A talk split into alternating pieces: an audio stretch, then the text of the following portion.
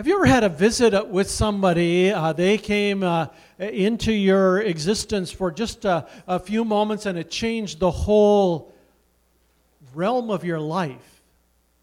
And I remember back uh, in 1973. Now, when I say 1973, some of you are saying, Yeah, I remember that. And some of you say, That was 20, 30 years before I was born. But 1973, I was working as a, uh, as a cook in a restaurant, and one of my former employees walked in and he said, I am running a restaurant in Bellingham, Washington, and I want you to come and help be one of my managers. And so I packed up, I was uh, probably 17, 18 years of age at that time. I packed up everything I had into a small U Haul trailer, including my cat said goodbye to my parents, and traveled 1,800 miles across the country to live and to work in a place called Bellingham, Washington. It changed my life because now I was responsible for a, large part of that restaurant, and eventually, uh, down the line, a few years later, ended up being the one totally in charge of that restaurant. But it was also inside that restaurant where I came face to face with my wife to be. Oh, the many ways that that changed my life. Have you ever had times when uh, something, maybe even just a conversation, changed the whole trajectory of your life? Well, that's uh, what happened here with Joseph, and we notice that uh, he had a visitation from an angel. That would be enough to change your life, wouldn't it?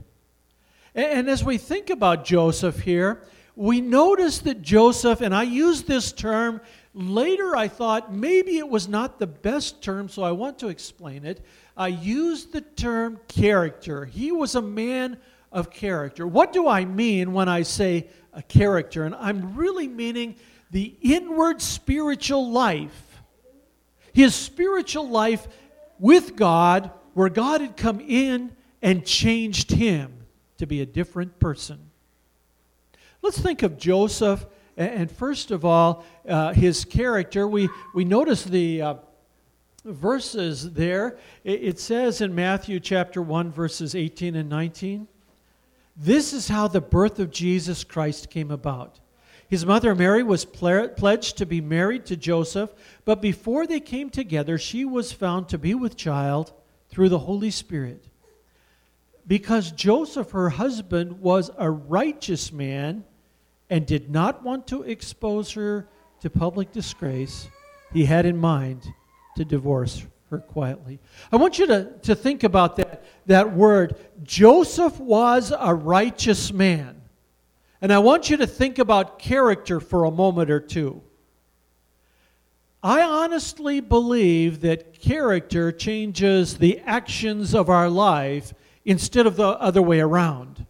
Sometimes we think that the actions of our life develop our character.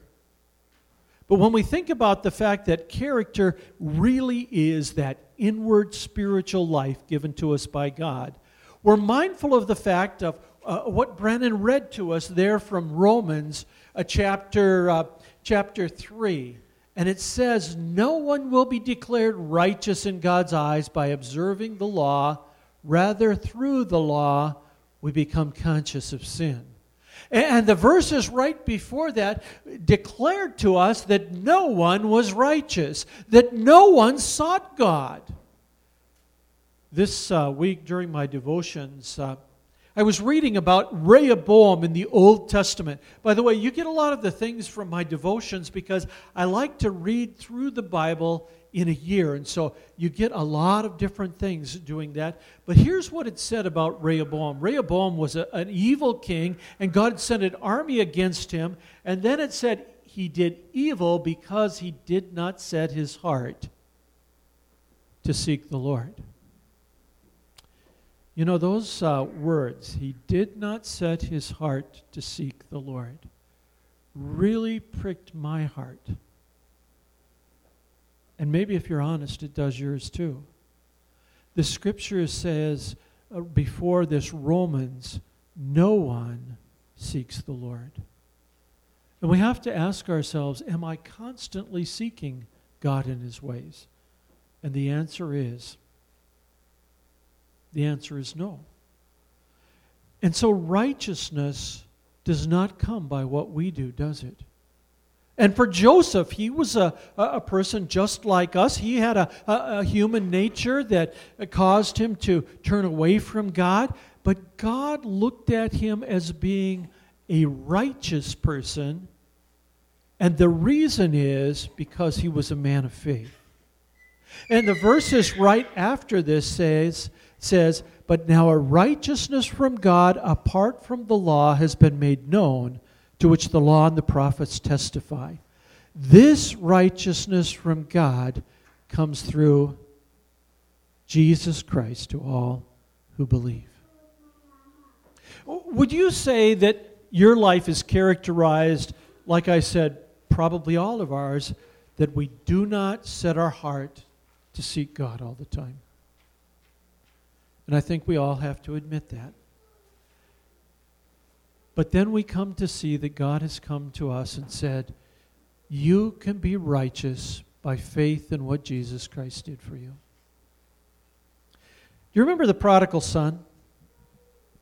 The prodigal son had uh, gone to his father and said, You know, father, I want my inheritance right now. And in saying that, what was he saying? What would happen when his father split up the farm and gave him his share. Really, what he was saying is, Dad, I want what you have, but I don't want you, isn't it? And he took half of the farm, which left the rest of the family relatively destitute, and he went off and he spent it in wrong ways. And then he decided, you know what? I need to go back to my father, and I need to confess my sins. But what happened? His father had been looking for him, and a long ways off, he was watching and waiting for him. He knew that someday, quite possibly, he would come back. And when he saw him coming down the road, instead of thinking all of these things of ways to punish him, he ran to meet him. And what did he do? He put his arms around him. He kissed him. The son was going to confess his sin, but the, the father didn't even let him get it all the way out, did he? And that's the way it is with God and you. Yes, you have not always been setting your heart on seeking the Lord. But God runs to you and He loves you. And not only that, He says, and I will never forsake you. I will stay with you forever. And that's what we see going on here in Joseph's life. He was a man of faith. But as we consider that, his faith then changed the way that he lived. We notice the character of Joseph's life, and it begins to crop out in various ways. Uh, Verse 19 explains to us that he had charitable actions in his life. He was righteous, and it caused him and prompted him to react in a charitable way towards Mary. Think about it. If you were Joseph, would you have tried to act towards Mary in a charitable way? When Joseph found out that Mary was with child, he had certain legal rights. As a matter of fact, he could have even had her stoned to death, according to Deuteronomy 22. But he didn't pursue them to the full extent of the law. He acted in love. He didn't want to expose her publicly, but simply dealt with the situation privately. He could have made a public spectacle of her, but he didn't have that in mind either. Many people might blame Joseph for not going to the full extent of the law in order to teach her a lesson. But we have to commend Joseph. Because he was a righteous man, it says he did not want to expose her publicly. He was charitable to Mary. And, you know, as we think about Christmas, oftentimes we think about, well, we should treat people in a charitable way. But you know, that goes even farther than just Christmas, doesn't it? It should happen every day. There's another aspect of Joseph's righteous character that we need to observe. You know, sometimes we, when we are righteous, don't want to have any aspect of charity. Or we can be so charitable that we condone their sin. But Joseph wanted to have a separation between him and sin. You see, he was going to act charitably, he was going to act in a loving way towards Mary, but he wasn't going to be a part of sin. You see, it was obvious that Mary was pregnant. And Joseph knew that the child was not his. But if he did not act, he would be falsely accused of immorality. And being a righteous man, he could not be linked to sin. And so he made up in his mind what he was going to do. And that was just to simply divorce her quietly. But then Joseph had that visit. That visit that changed the trajectory of his life. And we look at verses 20 and 21, and it says there, after he had considered this, an angel of the Lord appeared to him in a dream and said, Joseph, son of David, do not be afraid to take Mary home as your wife, because what is conceived in her is from the Holy Spirit. She will give birth to a son, and you are to give his name Jesus. Give him the name Jesus, because he will save his people from their sin. If an angel visited you in the middle of the night, maybe you were halfway drowsy, half asleep, there in the darkness and didn't have the opportunity we have to turn on the light, all of a sudden was standing there next to you, how would you feel? You know, sometimes uh, in the presence of even human beings that I regard very highly, do you ever kind of shake, even on the inside? Maybe some of you have more confidence than I do, but I remember maybe one of the times was when I needed to go in and talk to the pastor about getting married to my coming wife, and, and there, st- sitting in the pastor's study, I found myself kind of shaking. You know, sometimes I observe that when people come to talk to me, too. And I try to put them at ease because I'm just a person like they are. But what about an angel? What was the angel's reply? Do not fear. But it wasn't so much do not fear to because I am an angel, but it was do not fear to what? Take Mary as your wife. Why would Joseph be afraid to take Mary as his wife? Because everyone would think of him as being the one who was immoral. But here the angel is saying, Don't be afraid to do what I'm asking you. And the reason is because what is conceived of in her is of the Holy Spirit. Mary had not been immoral. She had not been unfaithful. And you know, that sounds crazy, doesn't it? But this was a part of God's plan. It was then being revealed by the angel of God, and his instructions were take Mary to be your wife. This was the exact opposite of what Joseph had planned. And maybe the exact opposite of what he wanted to do. She will give birth to a son, and you're going to give him the name of Jesus because he will save his people from their sin. What does that name Jesus really mean? It, it, was the same name as Joshua or Joshua of the Old Testament. What did Joshua do? He brought the people into the promised land. And he was a foreshadowing of Christ. Here, Jesus is going to bring us what? Into that promised land of heaven itself. And he's going to save us from our sins. The angel charged Joseph with being fearless and told him the reason why and then explain this is the fulfillment of all of the promises. We've looked at Joseph's character, we've looked at his visit, but now briefly I'd have you think about the change. He had decided what he was going to do. He had it in his mind that he was going to react in a certain way after he found out that Mary was pregnant. He was going to act in a loving way, but he wasn't going to be linked with sin.